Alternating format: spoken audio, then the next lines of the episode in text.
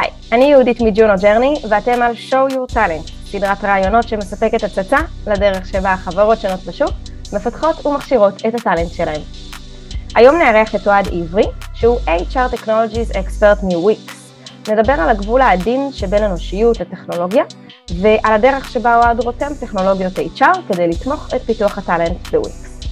רגע לפני שאנחנו מתחילים, אני מזמינה אתכן ואתכם להירשם לערוץ היוטיוב שלנו, כדי לוודא שתישארו מעודכנים בכל פרק חדש שיוצא לאוויר. אז יאללה, בואו נתחיל.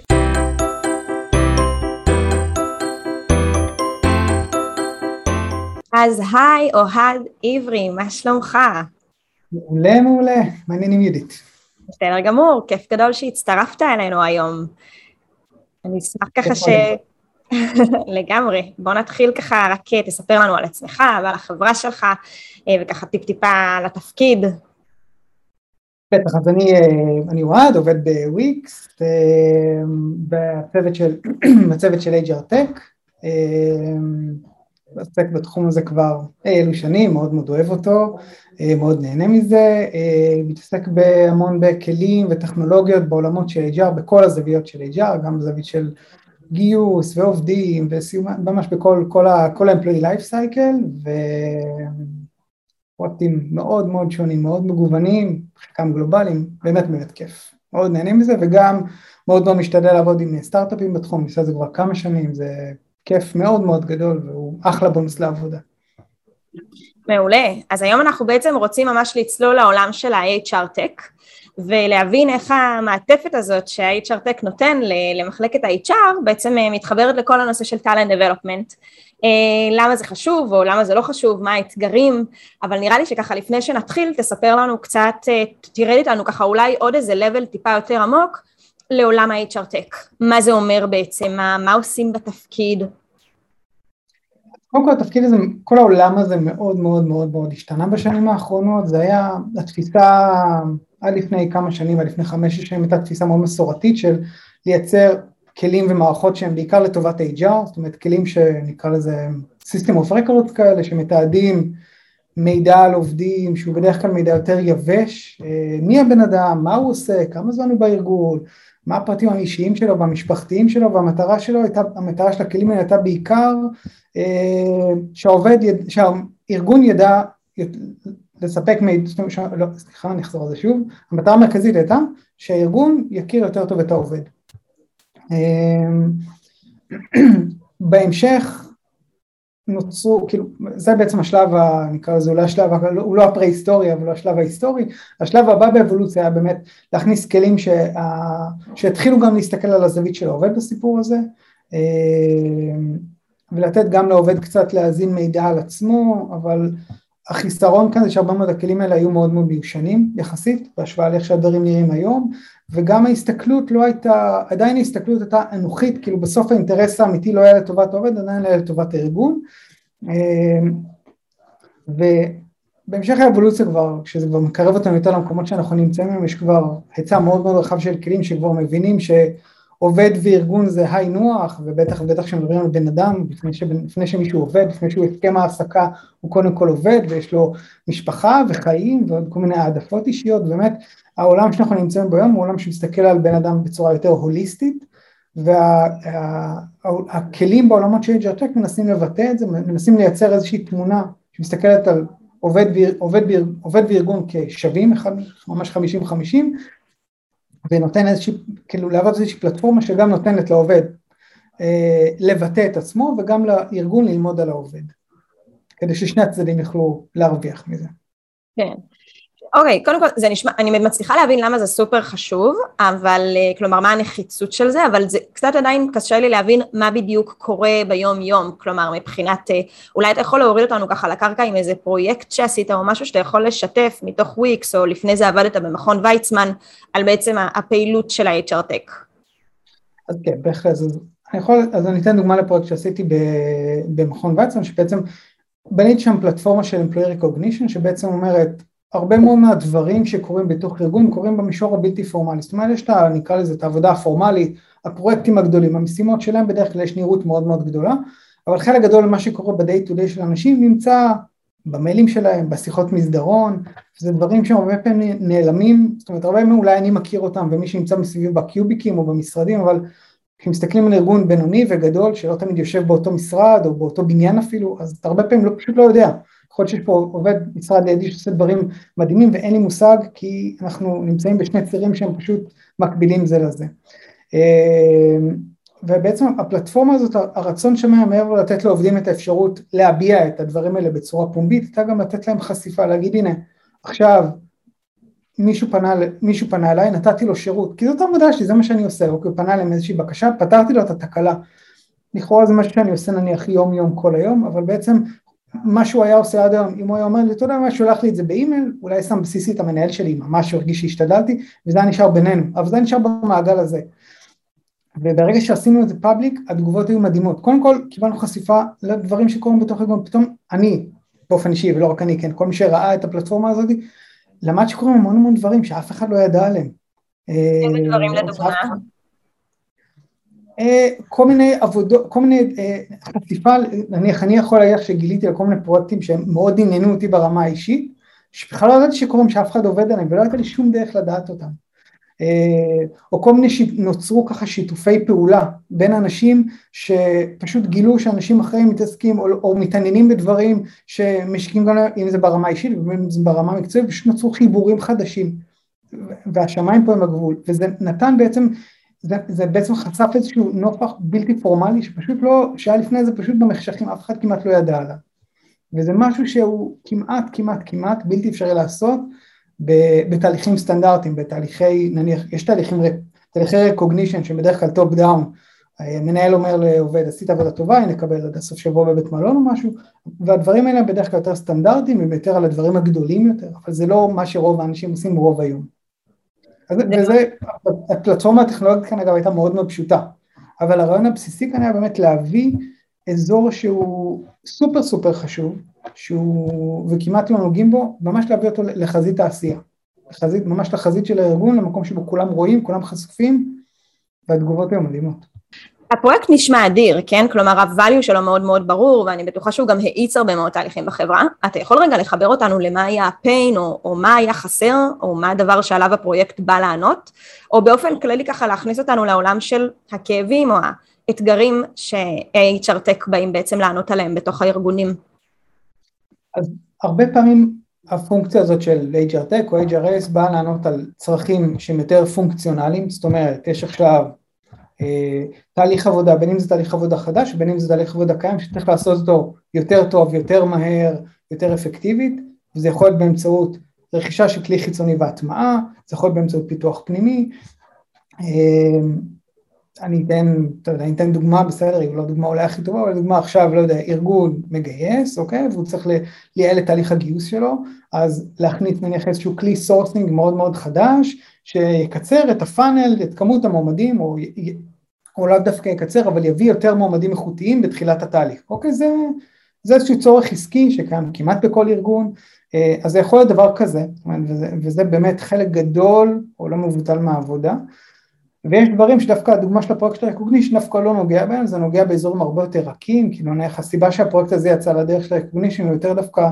כשאנחנו יצאנו לדרך, המטרה שלנו הייתה ממש להזיז את המחט בהיבט של איך נראית התרבות הארגונית בארגון, שזו מטרה כאילו נעלה מאוד, ומאוד קשה. מאוד גדולה. מאוד מאוד גדולה, אני לא יכול להגיד ששינינו את זה מ-0 ל-180, אבל בהחלט זה שינוי מאוד מאוד גדול, באיך נראית התרבות הארגונית בארגון. אז זה ממש, כאילו התחום של HR Tech יכול לגעת, הוא הרבה מאוד פעמים באופן, בחוק ה-80-20, ה-80 שלו נוגע, ה-80% נוגע באזורים הקשים, ברי כימות, באזורים של גיוס, באזורים של למידה, באזורים של בחירת מערכות, הטמעת מערכות וכו', אבל יש גם כל מיני פרויקטים של דובדבן וקצפת, או דובדבן שעל הקצפת, שהם באמת נוגעים בנושאים שהם יותר וייג, והם והאתגר שם בעיניים הוא הרבה הרבה הרבה יותר גדול. מעניין. כן, מעניין מאוד. אתה דיברת עכשיו, אמרת בתחילת הדברים שלך, דיברת על כל העזרים הטכנולוגיים שמשתמשים בהם דווקא לגיוס, וזה העלה אצלי, ככה אני זוכרת ש... לא מזמן קראתי איזשהו פוסט סופר נוקב באיזושהי קבוצה של עבודה בהייטק, על זה שמישהי עשתה רעיון עבודה מול רובוט. כנראה שהחברה החליטה להשתמש ברובוט בשביל לקצר את זמני הגיוס, ושחוויה הייתה נוראית. ולאט לאט ככה התחלתי לקרוא והבנתי שזה איזשהו משהו שהוא סופר נפוץ היום, ממש שימוש בכלים טכנולוגיים שבאים אמנם לייעל, אבל באיזשהו מקום הם מחליפים את איזשהו קשר או עין אנושית שהרבה פעמים היא מאוד מאוד נחוצה. אז ככה, מה ההתייחסות שלך בעצם לביקורת הזאת? אז ההתייחסות שלי היא חצויה. אני רגע דווקא אגיד פה להגיד מילה טובה על וויקס. לא בגלל שאני אגיד וויקס, אבל אני יכול להגיד שפה בוויקס זה נושא שהוא נמצא במוקד, זאת אומרת, זה נמצא בהחלט בתשומת לב, ולפחות כאן ההשתדלות היא כן לתת את התשומת לב האנושית לקורות חיים, וכמובן ברור כאן לכל צוות הגיוס, ולא יצא לפגוש מגייסת שלא חושבת כך או מגייס, שלא חושב כך שמאחורי כל קורות חיים יש בן אדם ואישיות, וזה היבט שהוא, וגם אני אגב בתור מאמין גדול בחדשנות וטכנולוגיה, בסוף לא חושב שהכלים האלה יכולים להחליף, זאת אומרת אני לא רואה מצב, לפחות לא בעתיד הנראה לעין, שבו כלים טכנולוגיים החליפו את צוות הגיוס, אני פשוט חושב שיש מקומות שבהם יש כלים שיכולים לעזור לצוות הגיוס, לעשות עבודה יותר טובה. יכול לתת דוגמה נניח לאיזשהו סטארט-אפ שאני מלווה, שנפגשתי איתו ממש הבוקר, שמנסה מצד אחד כמובן לעזור לארגונים להגיע לקורות חיים יותר איכותיים, אבל גם ינסה להציע פתרון למועמדים, בעצם לקחת את קובץ הקורות החיים הסטנדרטי שיש להם, ולשדרג אותו ולהתאים אותו למשרות, זאת אומרת לעשות תהליך אופטימיזציה של שני הצדדים. וזה משהו שכי היום בן אדם ממוצע שמגיש, לא יודע מה, מחפש עבודה אקטיבית, שולח 10 קורות חיים ביום, בדרך כלל גם צריך לשנות אותם, ולהתאים אותם פר משרה, ופר ארגון, ופר דרישות, וזה לא מעט עבודה. אז וזה נניח מקום שבו טכנולוגיה יכולה לעזור, והיא עוזרת גם למועמד, כי הקובץ שהוא יקבל יותר טוב, וגם לארגון, כי הקורות חיים שהוא יקבל יותר מתאימים. אז אני כן חושב שיש פה מקומות שבהם טכנולוגיה יכולה לעזור, אני בטוח, שזה לא יכול להחליף את העין האנושית, בסוף אני חושב אני מכיר את עולם הגיוס מאוד מקרוב, ויש לי הרבה מאוד חברים וחברות שהם מגייסים המון שנים, העין הזאת, היכולת שהם פיתחו בלזהות מי הוא מועמד מתאים או לא מתאים, לא מזלזל בכוח של מערכות מחשוב, אבל אני בטוח שהן יכולות להתקרב לזה, אבל קשה לי מאוד להאמין שלהשתרות לזה. מעניין. אני מסכימה איתך מאוד האמת. כל תהליכי הגיוס שעברתי עד כה היו תמיד אנושיים ושמחתי על זה מאוד, למרות שאני עובדת בעולם הטכנולוגיה, אז כולנו מאמינים בטכנולוגיה, אבל לגמרי זה לא יכול להחליף אחד את השני. למרות שצריך לזכור שבסוף, כשמגישים קורות חיים, כאילו כמעט תמיד, וכמעט לא יוצא מן הכלל, את הקורות חיים פוגש פעם ראשונה מחשב. לפני המגייסת, פוגש את מערכת הגיוס, פוגש איזשהו כלי שמסנן וממיין, כאילו זה, בדרך כלל זה הסנן הראשוני. קשה מאוד להימלט מזה, רק בגלל הכמות, זאת אומרת, וכמות שהעין האנושית מסוגל, גם מגייס מנוסה מאוד מאוד, אני רוצה להאמין שאחרי הקורות חיים, 50, 60, 70, 80, 100 ביום, יש גם איזושהי שחיקה מסוימת, ובסוף, כאילו, גם צריך לזכור את זה, עוד פעם, אנחנו לא חיים בעולם מושלם, כאילו שני הצדדים פה מפסידים קצת, גם ארגון מפסיד קצת, גם הבן אדם מפסיד קצת, אבל בסוף זה בכל מקרה אני מאמין שהכלים האלה לא צריכים להחליף את המגייס או את הפונקציה ה-HR, אבל כן צריכים לתת המלצות, זה בטוח. לא להחליט, אבל לעבוד כלי תומך החלטה. כלי תומך החלטה, אהבתי. תחבר אותי קצת לטלנט, איך HR Tech בעצם תומך אני מבינה איך הוא תומך את ה-HR ואת המטרות של ה-HR, אבל איך בעצם הוא תומך את הטלנט בארגון? זאת נקודה מאוד מעניינת, הרבה פעמים, אגב, הרבה מאוד מהכלים והפתרונות מתמקדים בנקודה שלכאורה היא אולי הכי כואבת, שזה באמת בתהליך הגיוס, כי שם באמת הצורך הוא, שם יש תמיד איזשהו פער כזה, זאת אומרת, ארגונים תמיד רוצים לגייס, ועובדים בדרך כלל, אנשים בדרך כלל רוצים לחפש עבודה, ולכן זה שוק שיש לו גם ביקוש וגם מצב, ולכן הרבה פתרונות שם, ודווקא כשאנחנו זולגים, כשבן אדם חותם על חוזה, אז כאילו כמות הכלים הטכנולוגיים קטנה קצת, והפתרונות, אבל אני חושב שדווקא כאילו, קודם כל אני רואה איזשהו שינוי מגמה בהיבט הזה, יש הרבה יותר כלים, אגב ג'ונו ביניהם, שמנסים גם להסתכל על העולם הזה של הטלנט, של עובד בתוך ארגון, זאת אומרת, מהשנייה שבן אדם חתם על חוזה, והתחיל את העבודה שלו, וסיים את האונבורדינג שלו, מה קורה איתו הלאה? איך אנחנו ממשיכים לוודא שאנחנו יודעים להגיד מי הבן אדם, יודעים לזהות את הרצון שלו, אנשים מתפתחים, לא יודע, אני מפתח תחביבים, נולדים לי ילדים, אני עובר דירה, לא יודע מה, אני גדל בשנים, ועוד כל מיני דברים שקורים לי באופן אישי ומקצועי ומשפחתי, וארגון שבאמת באמת, יש לא מעט ארגונים שבאמת רוצים לשמר אנשים בארגון, מנסים to tap into that, באמת להיות מסוגלים לעקוב, זאת אומרת להמשיך ללמוד על העובד, על מי הוא ומה הוא, קודם כל כדי לוודא שכמובן מקצועית יש לו את כל מה שהוא צריך, אבל גם ברמה האישית, כדי לוודא שהארגונים שמסתכלים על עובד כמכלול, באמת מנסים להיות, באמת מנסים לתת להסתכל על העובד בצורה השלמה ביותר, לתת לו אם זה את השירותים שהוא צריך, וגם אם זה את הדברים האישיים שהוא צריך, אם אני עכשיו צריך, לא יודע, נולד לי ילד, אז אני צריך חופשת לידה יותר ארוכה, או שאני צריך שירותי בייביסיטר, או שאני, לא יודע, בא לי מאוד, הפנטזיה שלי זה, לא יודע, לעשות קורס נגידה בפסנתר, וארגון יכול לתת לי את זה, כמתנה לאומלד, במקום, אני גיפט קארד סטנדרט, יש בזה משהו יש בזה משהו מאוד מאוד יפה, יש בזה משהו מאוד יפה, שארגונים לפחות מנסים לשאוף, להגיע ליכולת הזאת, להסתכל על הבן אדם בצורה מתכללת. כן, אנחנו קוראים לזה טלנט, בסדר, טלנט זה איזשהו, זה איזה שם קוד כזה, אבל בעצם מסתכל על הבן אדם בצורה מתכלת, לא רק כעובד, אלא גם כבן אדם, וזה משהו שהוא מאוד מאוד קשה, כי הוא מבוסס המון דאטה, בסדר, מאוד מאוד קשה, ובדרך כלל רוב הדאטה שיש לארגון על עובד, זה סביב העבודה שלו, אנחנו יודעים איזה פרויקטים בן אדם עושה, מה שעות העבודה שלו, ואנחנו יודעים גם כל מיני פרטים מבישים, כמו לא יודע איפה הוא גר, כמה ילדים יש לו, אבל מעבר לזה, הרבה מאוד ארגונים לא יודעים. ובין הסתם ארגונים לא ניגשים לפייסבוק שלי כדי ללמוד, לא יודע, לאן יצאתי לטיול או מה עשיתי בחופש, כי זה לא לגיטימי. ואז שאיזושהי שאלה, איך אתה בעצם גורם לבן אדם לתת לך את המידע, לרצות לתת לך את המידע הזה willingly, כדי ששני הצדדים יוכלו להרוויח, וזה חתיכת אתגר. זה נשמע כמו אתגר ענק. אז הגעת למצב שבו יש לך את הדאטה הזה על כל עובד, ואתה באמת מצליח לתת להם, ה-HR מצליחים לתת להם את המענה הטוב ביותר, לצרכים האישיים, ל-aspirations, אז בעצם איפה אתה נמדד? כלומר, איפה הדבר הזה נמדד? אפשר למדוד בכלל את איך מודדים את ההצלחה בעצם של הכמות הדאטה שאספנו על עובד מסוים, שבעצם בזכות הדאטה הזה אנחנו יכולים לפתח אותו יותר טוב, או לגרום לו להרגיש יותר טוב בחברה? קודם כל יש אחד המדדים מן הסתם הטבעיים של הדבר הזה זה האטרישן, כאילו כמה אנשים עוזבים את הארגון, תוך כמה זמן, למה הם עוזבים את הארגון, כאילו ארגונים שמצליחים גם כמובן לשמר את העובדים זה נהדר, אבל עובדים גם שמצליחים להבין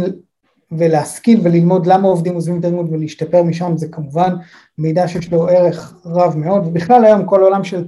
People Analytics שעד לפני כמה שנים היה מאוד מאוד מאוד בחיתוליו, זה עולם היום שהוא נמצא בתנופה אדירה, יש אינסוף כלים ופתרונות ודברים מדהימים שבאמת כארגונים מבינים שכל החלטה שנוגעת למשאב אנושי, בין אם זה, לא יודע, תזוזה שבן אדם מתפקיד לתפקיד, או שינוי באסיימנט שלו, או סגירת יחיד או פתיחת יחיד, הכל עדיף שיהיה מבוסס דאטה. ולא רק כדי להיות מסוגל להצדיק את זה אחרי זה, אלא כאילו באמת כדי עוד פעם, מדבר על ארגונים שמנסים לעשות את זה מכוונות טובות, כן, לא מתוך חלילה אילוצים של פיטורים וכאלה, אבל ארגונים שמנסים לעשות את זה למרות שזאת גם נקודה סופר חשובה, כלומר, אנחנו אוספים ואוספים דאטה לעובדים, כי אנחנו רוצים לפתח אותם או לשמר אותם בחברה, אבל האם יש כאן איזשהו מקום לעצור מתישהו? האם יש כאן עניינים של אתיקה? האם יש כאן איזושהי הסכמה של העובד? קודם כל כן, אני חד משמעית התשובה לזה היא כן, אני חושב תמיד, ואני אומר את זה בתור מישהו שלא חרד באופן קיצוני לדאטה שאני מציג על עצמי, כן, אבל אני כן חושב שזה צריך לעשות תמיד בצורה מודעת, לשני הצדדים, גם ברמת איזה מידע אני מוסר, וגם לאיזה מטרות הוא משמש, אני חושב שהמידע הזה חייב להיות, כאילו גם כמובן הארגון זה מחויב לזה, ואני באמת רוצה, ואני באמת חושב ככה, שאם עובדים יראו שהדבר הזה נותן ערך אמיתי, זאת אומרת, אם אני מוסר מידע ומקבל בתמורה לזה ערך אמיתי, שוב, דעת, כל אחד, זה מן הסתם לא יכול להיות, אנשים צריכים למסור את המידע רק אם הם מרגישים בנוח, כמובן אי אפשר לחייב אנשים למסור את המידע, אז בסוף אני חושב בסוף אנחנו צריכים לזכור שאנחנו נמצאים במקום העבודה שלנו, גם אם זה פיזי וגם אם זה ברימות, חלק לא מבוטל משעות העירות שלנו, וכדי שהחוויה הזאת שנקראת עבודה, יהיה לה ערך, כמה שיותר גבוה, אז בסוף גם, כאילו אנחנו צריכים במידה מסוימת, בסדר? ומסוגלים לתת מעצמנו קצת יותר, שהוא קצת יותר מנניח מהעבודה הרגילה שאנחנו נותנים, והארגון בתמורה צריך מסוגל לתת בחזרה את מה שאנחנו מצפים לקבל, וזה פער שהוא לכאורה, הוא ניתן לגשר עליו בשביל מאוד מאוד קשה. כלומר, זה איזשהו סידור שנשמר, כל עוד יש ווין ווין לשתי הצדדים, כלומר, כל עוד העובד מרגיש שהוא מרוויח מזה, אז בעצם הסידור הזה הוא נשמר בין העובד לחברה. נכון. אתה מגיע אלינו עד עם איזשהו ידע מוויקס וממכון ויצמן, שזה ארגונים סופר גדולים, ואני יכולה גם להבין למה באמת אנחנו צריכים את הסיוע של הטכנולוגיה בארגונים כל כך גדולים, בשביל באמת לקבל את הדאטה המסוים הנחוץ על העובדים שלנו, בשביל שנוכל להמשיך ולפתח אותם. מה העמדה שלך לגבי סטארט-אפים או לגבי ארגונים שהם יותר קטנים או בתחילת הדרך? איפה אתה חושב שהם יכולים להתחבר לדבר הזה? אני חושב ש-HR Tech לצורך, בעולם ש-HR Tech אין שום הבדל, כאילו בשום תחום אחר, אני חושב שהסטארט-אפים בתחום של AgeTech הם סופר סופר סופר סופר חשובים. אני חושב באופן כללי שארגונים גדולים, יש להם יכולת לחדש מבפנים, יש המון חומר על זה, כאלה שאומרים שכן, כאלה שאומרים שלא, אני יודע, מאמין, ראיתי שזה אפשרי, אבל אני כן חושב שבסוף, כשאתה נמצא בתוך ארגון, היכולת שלך לחדש מבפנים היא מוגבלת, כי אתה שבוי בתוך פוליטיקה ארגונית, בתוך סביבה ארגונית, בתוך סביבה של אילוצים, בתוך סביבה של דילמות, בעיות עסקיות וכולי, והיכולת לחשוב לגמרי מחוץ לקופסה, לא תמיד קיימת, היא קיימת, בסדר, אני לא אומר שזה תלוי בכל ארגון וזה, אבל, ובסוף סליחה. אני חושב שהכוח, תודה. אמרתי לבריאות? אני חושב שפה התפקיד של הסטארט-אפים בתחום של HR Tech הוא סופר חשוב, כי הרבה פעמים בסטארט-אפ הזה, עוד פעם, יש אולי אילוצים אחרים שנקרא לזה יותר כלכליים וכולי, אבל יש את היכולת לקחת תהליכים ובעיות שהם הרבה פעמים בסקייל הרבה יותר קטן, זאת אומרת, אם אני היום, או בסדר, מסתכל על אתגר בוויקס, מסתכל על תהליך הגיוס, הרבה פעמים סטארט-אפ לוקח סגמנט מתוך תהליך הגיוס הזה, נקודה אחת כואבת שגם אני מזהה אותה היום, אני לא יכול לפתור רק אותה, כרגע נניח, אבל הוא יודע לבוא ולהציע לפתרון מדהים לבעיה הספציפית הזאת. ארגון יכול לקחת את הרעיון הזה, ופשוט לקחת אותו כמו, נקרא לזה קוביית לגו, ולהלביש אותו על תהליך, בעצם להלביש אותו על תהליך הגיוס,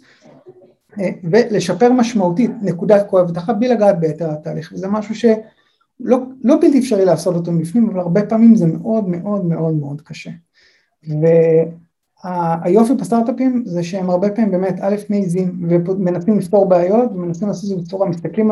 על אותה בעיה מאיזושהי פרספקטיבה חדשה, או מפרספקטיבה שונה, או מציעים איזשהו פתרון טכנולוגי לבעיה כבר קיימת, ואני באמת, אני מוצא ואני משתדל לעבוד עם לא מעט וללוות לא מעט, שהרבה פעמים הדברים האלה, פשוט הערך שלהם הוא פשוט פרייסלס. קשה לשלב סטארט-אפים בתוך ארגון גדול, זה אני אומר, חותם, זה לא פשוט, אבל, וזה אתגר מסוג אחר, אבל זה ללא ספק משהו שבין הארגון, שוב רוב הארגונים הם מבינים את זה, אבל כאילו זה משהו שחייב להיות חלק מה-DNA של ארגון. עבודה, אגב, זה טוב לשני הצדדים. כאילו הרבה פעמים ב-HR Tech, כמעט כל הסטארט-אפים שפגשתי, הפאונדרים לא מגיעים מעולם ה-HR, יש להם, הם שמעו על משהו, הם חוו משהו ברמה האישית, והם אמרו, כן, נקים איזה סטארט-אפ, שזו סיבה לגיטימית בעיניי, הם לא באמת יודעים איך זה עובד בתוך ארגון, או לא תמיד יודעים מספיק טוב, ואז יש כאן תהליך למידה הדדי, שמאפשר פעם אחת גם לארגון, לקחת את מה כמו שאמרתי קודם, ולשנות משהו מיד הבסיס, וגם לפאונדרים אחרי זה ללמוד, איך לקחת את המוצר שלהם, לשנות אותו, לעשות לו אדפטציה ולהתאים אותו, לעשות אותו בסקייל, לגרום לדברים לעבוד בצורה יותר טובה, עוד יותר טובה, יש כאן רווח בשני הצדדים. לגמרי. אז עד, אנחנו כמעט בסיום, נראה לי שמה שאני לוקחת מהפרק שלנו היום, זה באמת שברגע שהארגון גדל, אז באמת יש הרבה מאוד דאטה שיכול לשמש את הארגון לצמיחה, להצמחת העובדים ובהתאם להצמחת העסק. ולכן כל הנושא של HR Tech זה משהו שבהחלט כדאי לארגון להתעמק בו במידה, והוא מעוניין ושם חרט על דגלו את פיתוח הטלנט שלו. לפני שנסיים ככה, אולי איזשהו טיפ שאתה רוצה לתת לנו לדרך, במידה ויש איזה HR או L&D, שכרגע המאזינות או מאזינים לפרק. קודם כל בטח, קודם כל היה לי כיף ממש, וממש נהניתי, ואני חושב עם אולי טיפ אחד, ואיזשהו כיוון מחשבה אחד, זה הרבה פעמים העולם של HR Tech יוצא לדבר עם אנשים, והם מפחדים, או יש איזשהו חשש, או שהרבה פעמים נובע אולי, לא יודע, האמת שהוא נובע מכל מיני סיבות, אבל אולי הטיפ שאני נותן כאן, זה באמת לא לחשוש, העולם הזה הוא עולם, הוא כבר לא עולם כזה חדש, הוא עדיין עולם יחסית חדש, יש כאן עוד המון המון המון מה לעשות, ויש כאן המון אפשרויות מאוד מאוד מעניינות, ואני מציע לך לקחת, לא יודע, את השאלה שקמתם איתה היום בבוקר, או את הנושא הזה שתמיד הטריד אתכם, ואף פעם לא מצאתם לו איזשהו מענה, ולנסות לאתגר אותו, ולנסות לחפש איזשהו שותף, עדיף טכנולוגי, שיעזור לכם לפתור אותו, אתם פשוט תתפלאו לראות שיש שם כל כך כל כך הרבה סטארט-אפים וונדורים בעולם הזה, שגם אם לא יתאימו לארגון שלכם, יעזור לכם להסתכל על דברים פשוט בצורה שונה, ולפתוח לכם את הראש, וזה אגב אחד הדברים שאני הכי נהנה בעבודה שלי. באמת היכולת הזאת זה פשוט להסתכל על הדברים כל פעם מזווית חדשה, באיזושהי פרספקטיבה שונה, וזה ככה מה שאני מזמין אתכם כמובן, התייעץ איתי לפנות אליי, מה שבא לכם, תמיד דלתי פתוחה. איזה כיף, איזה יופי. אוהד, תודה רבה על הזמן שלך.